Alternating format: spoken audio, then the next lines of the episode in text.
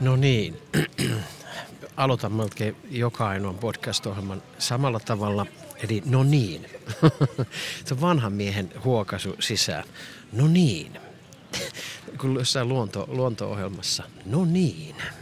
Olemme täällä susien parissa ja olemme asettautuneet tänne teltan takaosaan, josta on hyvä nähdä, miten naaras ja urossusi lähestyvät toisiaan ja ympärillä olevat laumajäsenet ovat jääneet katsomaan tätä tilannetta. Nyt ei. Eksyin hetkeksi mielikuvitukseen. Anteeksi. Tervetuloa tähän Askeleet podcast-ohjelmaan. Tämä oli Aivo Pieru. En tiedä mistä tuli. Halusin varmaan jotenkin viedä erilaisiin tunnelmiin kuin arkiseen kellon vaihtamiseen. Minä kävin vaihtamassa, valittamassa kellos, kellosta, joka ostin lauantaina. Ostin patterittoman kellon, joka on, jossa oli mielestäni nuorekkaan ja kivanoloinen ranneke. Nuorekas ja kivanoloinen ranneke hajosi ja, sieltä, ja siitä tuli lähes ihottumaa, ei ollut hyvä. Ja kellostakin kuuluu ääniä niin kuin hyrrästä. Eli tämä patteriton kello, niin joka kerta kun mä liikutan, liikutin sitä, en tiedä tulenko enää koskaan näkemään kelloa, koska jätin kellon liikkeeseen ja se menee nyt sitten takuuseen ja katsotaan saanko vaihdettua vai jäänkö tämän kellon kanssa väkinäiseen ja toimimattomaan liittoon. Sitähän tämä elämä on. Joskus jäädään toimimattomiin liittoihin.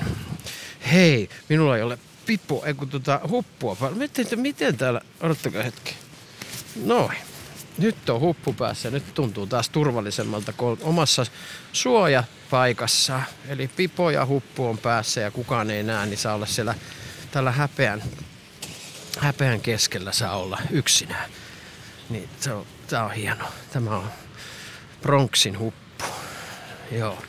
Mutta tota, tosiaan vaihdoin kello, kello vein takaisin ja, ja tota, kun en halua pitää hyrrää kädessä. Minua on asiakastyö, missä minä liikutan kättä, niin, niin minua, minua alkoi häiritsemään se, että siis tässä ovat minun ongelmani niin kuin juuri nyt. Minun ongelmani oli siinä, että kello pitää ääntä niin kuin kello sisällä olisi hyrrä, joka jää pyörimään sinne, kunnes kello liike asettuu. Totta kai minä ymmärrän, hän lataa energiansa, mutta olipa ärsyttävä. Ja tota, ajattelin, että nyt kerrankin en ole läheisriippuvainen ja nieleskele vaan tappiota, niin ajattelin, että voiko oli tyhmä, että menit ostamaan tommosen kellon, kun halusit näyttää nuorekkaalta, että siitä sait ähäkutti tyhveliini. Ei, minä vaihdoin kello. Minä menin valittamaan ja minä vaihdoin kello. Minä uskallan nykyään olla välillä, en ihan aina, mutta tota, useimmiten uskallan olla totta. Ja minä uskallan pitää myös oikeuksista huolta ja se on jotain kummallista, koska ennen on yleensä jättänyt laskut maksamatta joskus vuosia sitten, saanut niistä muistutuksia, kunnes on pitutuksen äärellä sitten jollain ihmekonstilla pystynyt hoitamaan ne. Ja sitten on ylipäätänsä niin kuin ollut aina, aina jollain tasolla, jollain tasolla niin kuin käärmeissään siitä, että ei pysty pitämään omia rajojaan. Ja sitten maailmassa on vika. Kyllä te tiedätte, millaista sellainen elämä on. Ja jos te elätte sellaista elämää, niin rakkautta siihen ja voimia. Ja kyllä siitä uroboroksen hännän syömisestä pääsee irti, kun alkaa havainnoimaan omaa toimintaa ja muuttaa sitä. Tiedättekö mitä? Muutos on kaikista vaikeinta. Se minä olen ymmärtänyt, se on minulle myös.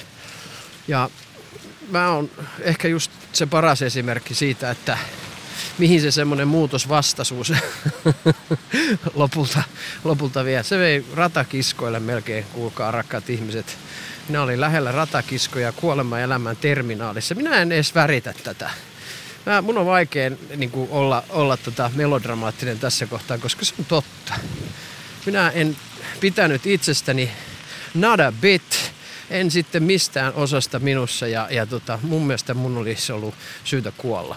Ja enhän minä tiedä, että voihan sekin olla niin kuin, siis sinänsä totta. Tähän ei liity niin kuin mihinkään, tähän ei ole niin kuin mikään, ei elämä on niin kuin mikään, a, a, en minä voi arvottaa minussa olevaa. Se on hirveä itsekes. Sehän, niin siihenhän kiteytyy mun koko itsekeskeisyys. Että minä arvotan, että kenellä on oikeus elää. Ja siis itsekeskeisyys tarkoittaa siis tässä tapauksessa sitä, että se on suojamekanismi. Itsekeskeisyys, tämmöinen narsismi, niin sehän on niinku suoja. Eihän, ei, sekään ei, nyt ei, nyt ei ole tuomiot. Rakkaat ihmiset, nyt ei ole tuomiota. Tässä ei ole, nyt tässä asiassa ei ole hyvää ja huonoa, vaan tämä on todennus. Todennus on sellainen, joka yrittää katsoa sitä asiaa niin kuin hyvinkin, hyvinkin neutraalisti ja subjekt, siis ei subjektiivisesti. Kaikki on aina subjektiivista, mutta hyvin objektiivisesti. Eli pyrkii katsomaan sitä, että niin, minä olin siinä kohtaa elämässäni, että, että ei ollut arvoa mitä arvoa missään, eikä kenessäkään muussakaan. Että olisinko painanut nappia, jos olisi sanottu, että tällä, tällä tämä kaikki, kaikki ihmiset häviää ja maapallo tota, saa elää muut eliöt ja maapallo saa jatkaa omaa nilkuttamista ilman ihmistä. Tuossa on nappi. Olisinko painanut? En tiedä, mutta tota, olihan siellä vahvasti se kyynisyys ja nihilismi ja suru ja pelko ja kaikki viha niin kuin läsnä niin, että, että keho oli ihan rypistynyt kipuihin ja kaikkeen. Tänään on, erilaista, eri, tänään on erilaiset ongelmat. Mä kerron tämän sen takia jopa naurun lomasta täältä, että älkää, älkää murehtiko siellä, jos te, tai siis ehdottomasti murehtikaa. Siis nyt oli väärin. Siis ehdottomasti murehtikaa ja murehtikaa oikein sitten kunnolla. Että, että murehtikaa niin, että tuntuu. Koska sitten kun teistä tuntuu riittävän murheelliselta, niin sitten alkaa muutos. Ja muutos tarvitsee tunteellisen pohjakosketuksen. Ja tämä on nyt se juttu, mistä minä haluan puhua, mihin minä olen joutunut joskus elämässäni. Ja uskon, että monet mun asiakkaistani ovat niin onnekkaita, että pystyvät ehkä tunnistamaan itsessään olevan pohjatunnekosketuksen. Ja tämä on tämmöinen lähes riippuvaiset haluaisivat omia, niin kuin minäkin, niin omia tämän termin, että tämä on tämmöinen emotionaalinen pohjakosketus, kun alkoholisteilla, näillä muilla addikteilla riippuvaisilla on tämmöinen niin kuin, tähän substanssiin liittyvä pohjakosketus, eli juodaan niin sanotusti niin kuin itsemme pohjalle, tai käytetään huumeita tai mitä kukakin tekee. On se sitten seksiaddiktio tai pelaaminen tai whatsoever.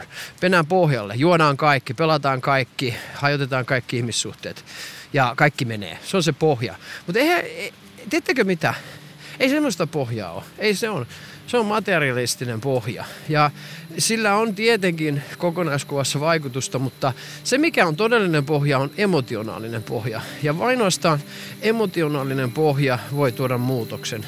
Koska kaikki muu on suhteellista ja liittyy niin kuin materiaan. Ja niin, ilmentyviin asioihin. Se ei ole emotionaalia. Ja sitten kun tämä emotionaalinen pohja löytyy, joka usein on minun kokemukseni ja tutkimusteni mukaan, niin se on usein häpeä, viha, väritteinen. Eli siellä on voimakas itseinho, häpeän tunne itsestä.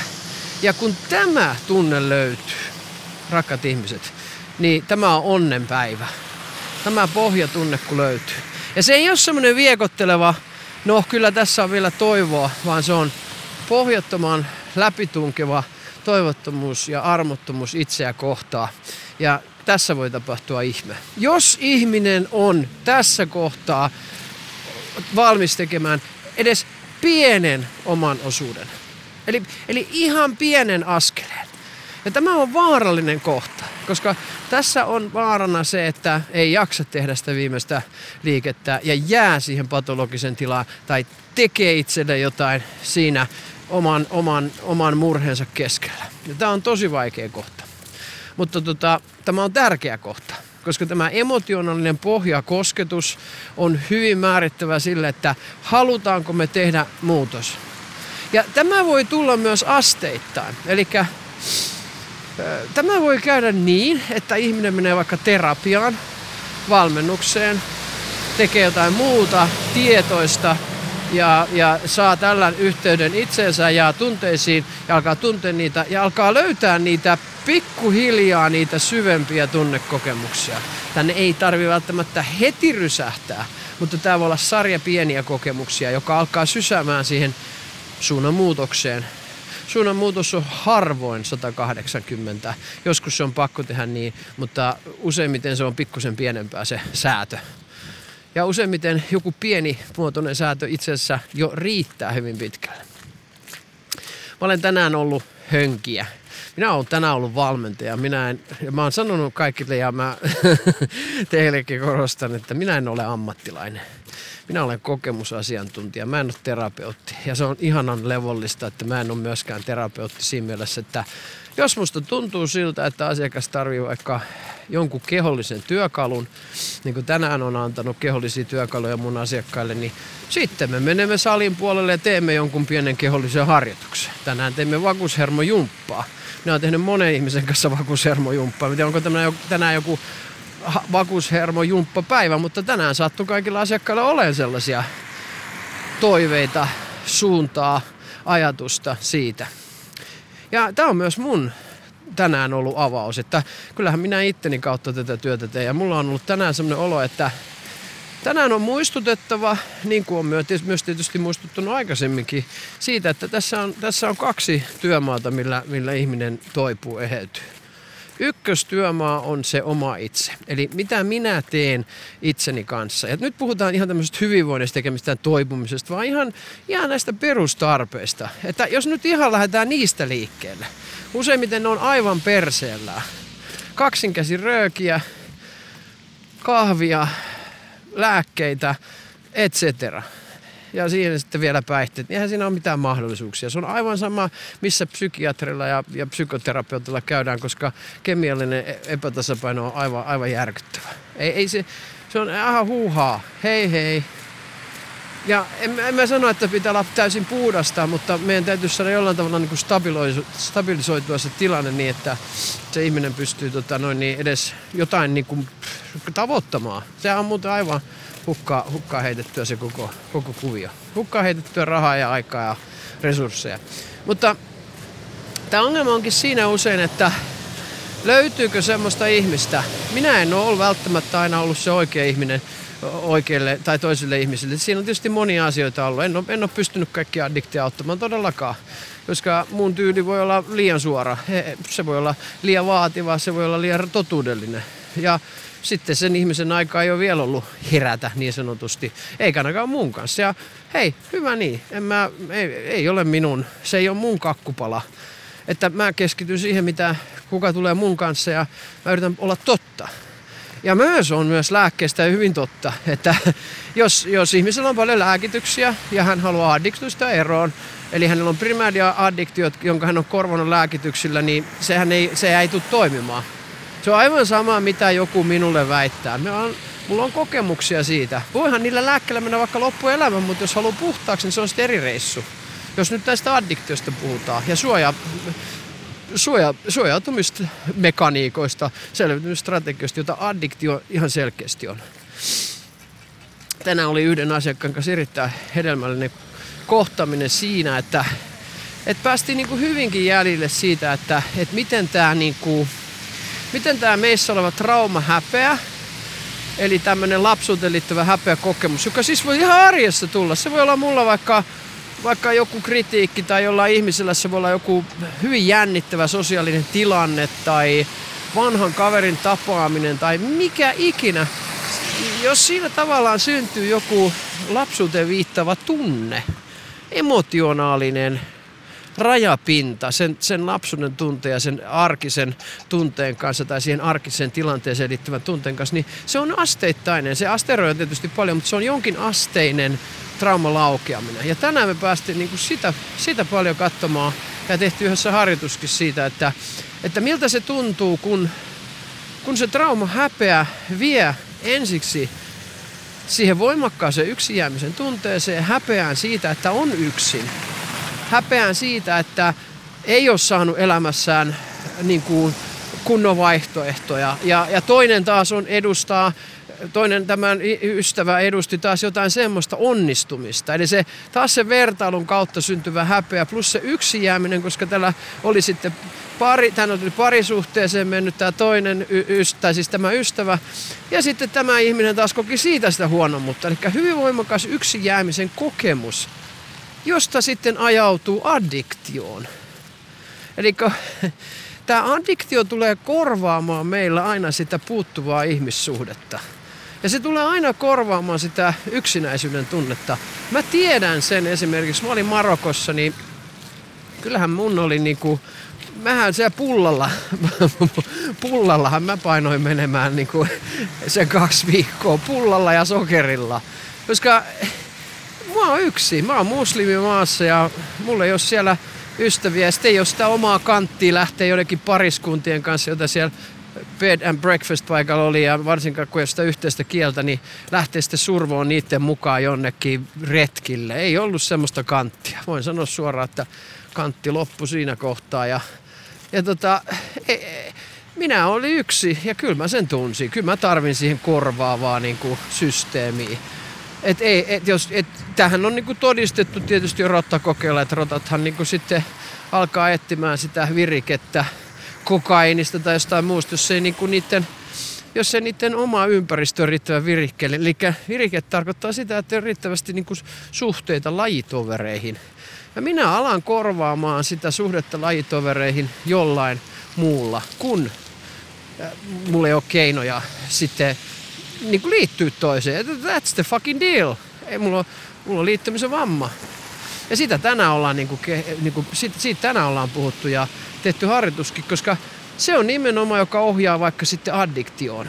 Eli kun paljon viettää aikaa yksin, on pelien ääressä, on jossain yksinäisyydessä, etc., niin, niin se on koko ajan, se vie meitä niin kuin pois sen tota, se vie koko ajan pois meitä tota noin, sen siitä todellisuudesta, että et, tota noin, niin, himalta, minä eksyin täällä, minä eksyin Turussa.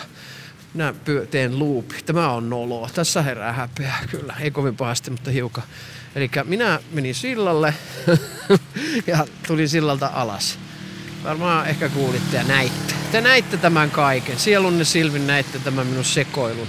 Minun piti ylittää silta. Mä oon täällä jokirannassa tänään. En ole korostiristillä, en halunnut mennä tuuleen tuiverukseen sinne. Toisaalta tänään ei tuule, oli kyllä hyvä tuuri siinä, että... Mutta lähdin kävelemään siis tänne Aurajokeen. Minä en enää näköjään häpeä. Kaikkeen tottuu, rakkaat ihmiset. Minä olen tottunut tähän kadulla puhumiseen. Mua varmaan joku kuvailee tuolla. Onkohan musta jotain YouTube-pätkiä jossain, että Turun puhuva kovalla äänellä taukoamattomasti puhua mies. Kuka hän on? Onko, jos löydätte jostakin pätkän, niin laittakaa linkki. Tää, tota, minä olen menettänyt häpeäni. Minulta on, minulla on häpeän lobotomia tässä suhteessa. Ei kai, mä oon, mä oon nyt päättänyt, ja, että ihan sama. Autot kohisee ympärillä ja paska äänenlaatu ja vaikka ja mitä ja tuuli tuhisee ja räk, räkii minkä ehtii, mutta tämä vaatii, tämän, tämän podcastin kuuntelu vaatii sitkeyttä ja sitähän teillä traumatisoituneet neljä ihmistä, jotka kuuntelette tätä, niin sitähän teillä on. Siitä mä onnittelen. Ja taisin jossakin jaksossa paasatakin siitä, että, että tästä uhrintumisesta tulee selviytymistä. Että se, se on, se olkoon meidän lippumme käsissämme. Ja tota, niin, jäi, vähän, jäi vähän toi pamfletti pieneksi. Mä jotenkin näin meidän harvat joukot, mun harvat kuuntelijajoukot ja ne vähän repaleiset liput käsissä, että jee, jee, apua. Tämä oli hyvin ironinen tota, tiputus. Hyvin, hyvin ironinen, itseironinen tiputus todellisuuteen. Minä tein todellisuudesta eri. Minähän kuvittelen teidät neljä sinne, kun sekään ei ole totta. Eihän myös tiedä, onko nämä osat joskus jossain, mitä näille käy, kuka näitä kuuntelee. Mutta rakat ihmiset, minä olen monta kertaa sanonut, että tämä on vain minun omaksi ilokseni, että ei, eipäs, eipäs siitä. Minä haluan hetken puhua vielä trendistä. Minä, onko, tänään taas sivuttiin yhden asiakkaan kanssa keissiä, psykedeelit. Minä olisin tänään mennyt kuuntelemaan tuota luentoa psykedeleistä. Aihe kiinnostaa mua. Ei, minulla ei ole omakohtaista kokemusta ja hyvin, hyvin varovaisesti suhtaudun tähän kaikkeen, koska oma tausta on, on vaikea. Eli on, on myös kokemusnarkkari ollut ja ja mä en usko, että psykedeelit, tiedän niin paljon, että se, to, se, se niin sinänsä me ihan samaan kategoriaan kuin mitä minä olen käyttänyt substanssit, mutta tota, mutta mä hyvin varovasti suhtaudun. En skeptisesti, en toiveikkaasti, mutta varovaisen innokkaasti siinä mielessä, että jos siitä mahdollisesti olisi apua joillekin traumatisoituneille, jotka usein todellakin jumittaa vaikeissa tunteissa. Mutta tota, toisaalta mä olen hyvin, hyvin eh, tietoinen siitä, että tämä minun tapa toimia, eli tämmöinen kehollisdialektinen valmennus, mikä on mun oma ammatti, jota ei siis ole missään muualla. Se on tämä mun oma, oma juttu. Niin tota, tällä pääsee kyllä, tällä pääsee kyllä syvälle. Että tota, kun tätä, näitä käyntikertoja olisi riittävästi ja tähän olisi tota resursseja eh, esimerkiksi eh, julkisella puolella tarjota, niin tämä, mun metodi on, on hyvä. Si, siitä mä oon varma.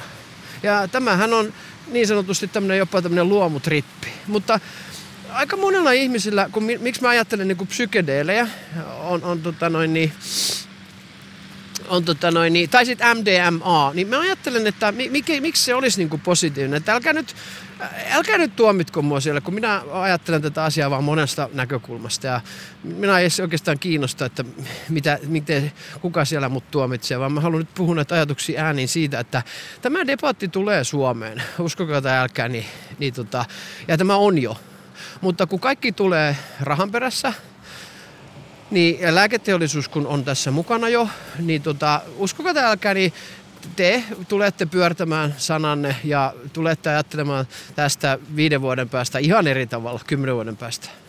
Uskokaa vaan näin ja pistäkää, kirjoittakaa tämä jonnekin muistikirjaan, että Jussi sanoi näin en halua olla semmoinen, että minähän sanoin, minä olin oikeassa, mutta kun mä näen tämän kuvion, tämä on, niin kuin, tämä on helppo ennustaa ihan analogian kautta, ihan maalaisjärjellä, että tästä on alettu, tätä tutkimusta, psykedelian tutkimusta on alettu rahoittamaan, tässä on lääkeyhtiöt, ja nyt etsitään todennäköisesti vielä semmoista keinoa, että tämän saisi niin kuin lääkemuotoon, eli että ihminen tavallaan jää niin kuin tietyllä tavalla Äh, mä sanon nyt ilkeästi, niin tietyllä tavalla ihminen jää niinku riippuvaiseksi. Tietysti tämä mikrodoussaaminen on yksi sellainen, mikä, mikä pitää niinku legalisoida, tuoda tähän järjestelmään jollain tasolla. Mutta, mutta tota, äh, niin, psykedeelit tulee olemaan muodossa toisessa, niin ne tulee varmasti olemaan yksi osa tätä äh, terapiakenttää. Se on, se on sitten aivan varma. Et nyt, nyt semmoiset turbulenssit on tuolla pyörii ja ja tutkimukset pyörii. Ja Suomessa tehdään jo tutkimusta ja etsitään viimeisiä niin kuin, lupia tutkimuksille ja, ja tota, Tämä on ihan varma. Si- siitä, siitä. Tai sitten olen väärässä ja pahoittelen viiden vuoden päästä, kymmenen vuoden päästä kaikilta henkilökohtaisesti, että olin väärässä tässä tilanteessa, mutta uskon näin. Ja tämä on hyvin mielenkiintoista. Tämä on mulle sen takia, miksi mä niin kuin ajattelen, miksi tämä olisi mahdollisesti hyvä. Mä, mulla pää perustuu ihan tähän polyvokaalisen teoriaan ja kokemuksiin itsestäni ja asiakkaista. Asiakkailla on usein krooninen hälytystila. Ja krooninen hälytystila on semmoinen, että keho on jännityksessä. Ja kun keho on jännityksessä, niin usein kaikki tunteet ovat ylikorostuneita. Eli silloin meidän nämä psyykkeen suojaosat, mistä mä oon puhunut tässäkin Askeleet-sarjassa aika paljon, niin nämä korostuu. Eli nämä psyykkeen suojaosat korostuu silloin, kun meidän keho on hälytysvalmiudessa. Kaikki varmaan vielä on mukana. Ja jos me ajatellaan psykedeelien tarkoitusta, mitä mä niin itse ajattelen, niin, niin mä, ehkä MDMA on mun mielestä sellainen eniten tätä perinteistä psykoterapiamallia tukeva. Voisinko sanoa nyt sitten, jos käytetään niin rohkeasti tämmöistä sanaa kuin tämmöinen lääke, jos sitä sitten lääkkeeksi joskus luokitellaan. Että se olisi niin kuin lääkkeenä, tukilääkkeenä. Eli tavallaan se lisää sitä turvallisuuden tunnetta, jotta niitä psyykkeen osia olisi helpompi tarkastella ja jotta se rentoutumisen tila olisi syvempi. Tämä on niin kuin yksi ja sitten on tietysti psykedeelit erilaisia, ajahuaskaa ja psilosybisiinit, sybiinit, mitä nämä on, taikasienet nyt lyö latinan kieli, latinan kieli tota, ö, lukkoon, mutta näissä on sitten taas oma juttunsa. Mä en, mä en ole mikään asiantuntija, niin kuin te kuulette, mä en ole näitä pyörittänyt ihan hirveästi, mutta ajatuksena on se, että, että nämä taas avaa sitä psyykkeen rakennetta enemmänkin. Ja sitten löytyisi tavallaan sieltä niistä avauksista, mitä nämä psykedeelit tekee. Psykedeelit tekee, antaa ihmiselle, niin näistä avauksista, näistä langanpätkistä ihminen helpommin ehkä saa terapeutin, tämmöisten tiimien, terapeuttitiimien kautta kiinni ja saa tämmöistä jatkojalostusmahdollisuutta. Ja tässä on nyt tämä, niin kuin, tässä on tämä uhka ja mahdollisuus. Eli me voidaan ajatella, että se voi lisätä turvallisuuden tunnetta, mutta se on keinotekoinen. Ja silloin se ihminen voi taas jäädä koukkuun siihen turvallisuuden tunteeseen. Eli tässä on tämmöinen addiktiivisuuden mahdollisuus. Ja sitten ihminen alkaa terapiaistuntojen ulkopuolella eh, jatkaa näitä, joka ei ole tietenkään tarkoitus. Tai sitten vain addiktiiviset, jotka ei ole tutkinut vielä sitä omaa itsensä, niin tulee siihen vahvistamaan sitä omaa addiktiivista käyttäytymistä. Tämäkin on mahdollista. Tämä on, nämä on mahdollisuuksia, eli uhkamahdollisuuksia. Ja sitten toisaalta tämä psykedeelit itsessään, jotka siis avaa psykerakennetta enemmänkin, niin niiden vaara on taas tietysti siinä, että se psykerakenne avautuu liikaa. Tai siinä, että ei ole riittävän kokemusperäistä tulkintaa näille ja eikä tiedetäkään sitä, mitä tämä avaus nyt sitten oikeasti tarkoittaa, koska useimmiten ne on mun kokemuksen mukaan ja mun ei oman kokemuksen, vaan se mitä mä oon lukenut, niin ne on hyvin tota noin niin, No, ne voi olla hyvin tota, tämmöisiä ö, symbolisia, mitä mä sanoisin, symbolisia tarinoita meidän psyykkeestä. Ne ei avaudu välttämättä niin kuin yksi yhteen, että näin suoraan tämä minun lapsuuteni tapahtuman ja nyt me sitten yhdessä tulkitaan sitä. Ei, vaan ne on enemmän semmoisia, ne on enemmän tarinoita, ne on enemmän, enemmän symboliikkaa. Ja, ja tota, mä uskon, että tässä kohtaa on niin hyvinkin, hyvinkin tota noin niin, va- vaikeaa tehtävä edessä. Ja se vaatii niin kuin paljon, paljon tota noin niin, valveutumista. Se vaatii paljon tutkimusta myös ja, ja mä, mä olisin hyvin varovainen siinä, että miten, miten nämä niin tuodaan markkinoille ja mun mielestä tässä pitäisi olla ehdottomasti tietynlaisia ehkä hoitolaitoksia, ehkä jopa niin julkisen puolen ensiksi. Että tästä ei tule niin business heti, koska aina kun business tulee kehiin, niin silloin alkaa tietyllä tavalla niin asiat alkaa ohjautumaan. Silloin kun raha ohjaa, niin silloin yleensä tulee niin kuin vimmasuutta ja ehkä jopa vähän liian nopeita ratkaisuja. Että tätä mä niin kuin tässä kohtaa itse tällä alalla työskentelevänä niin kuin pelkään, että, että tämä tietynlainen maltti puuttuu.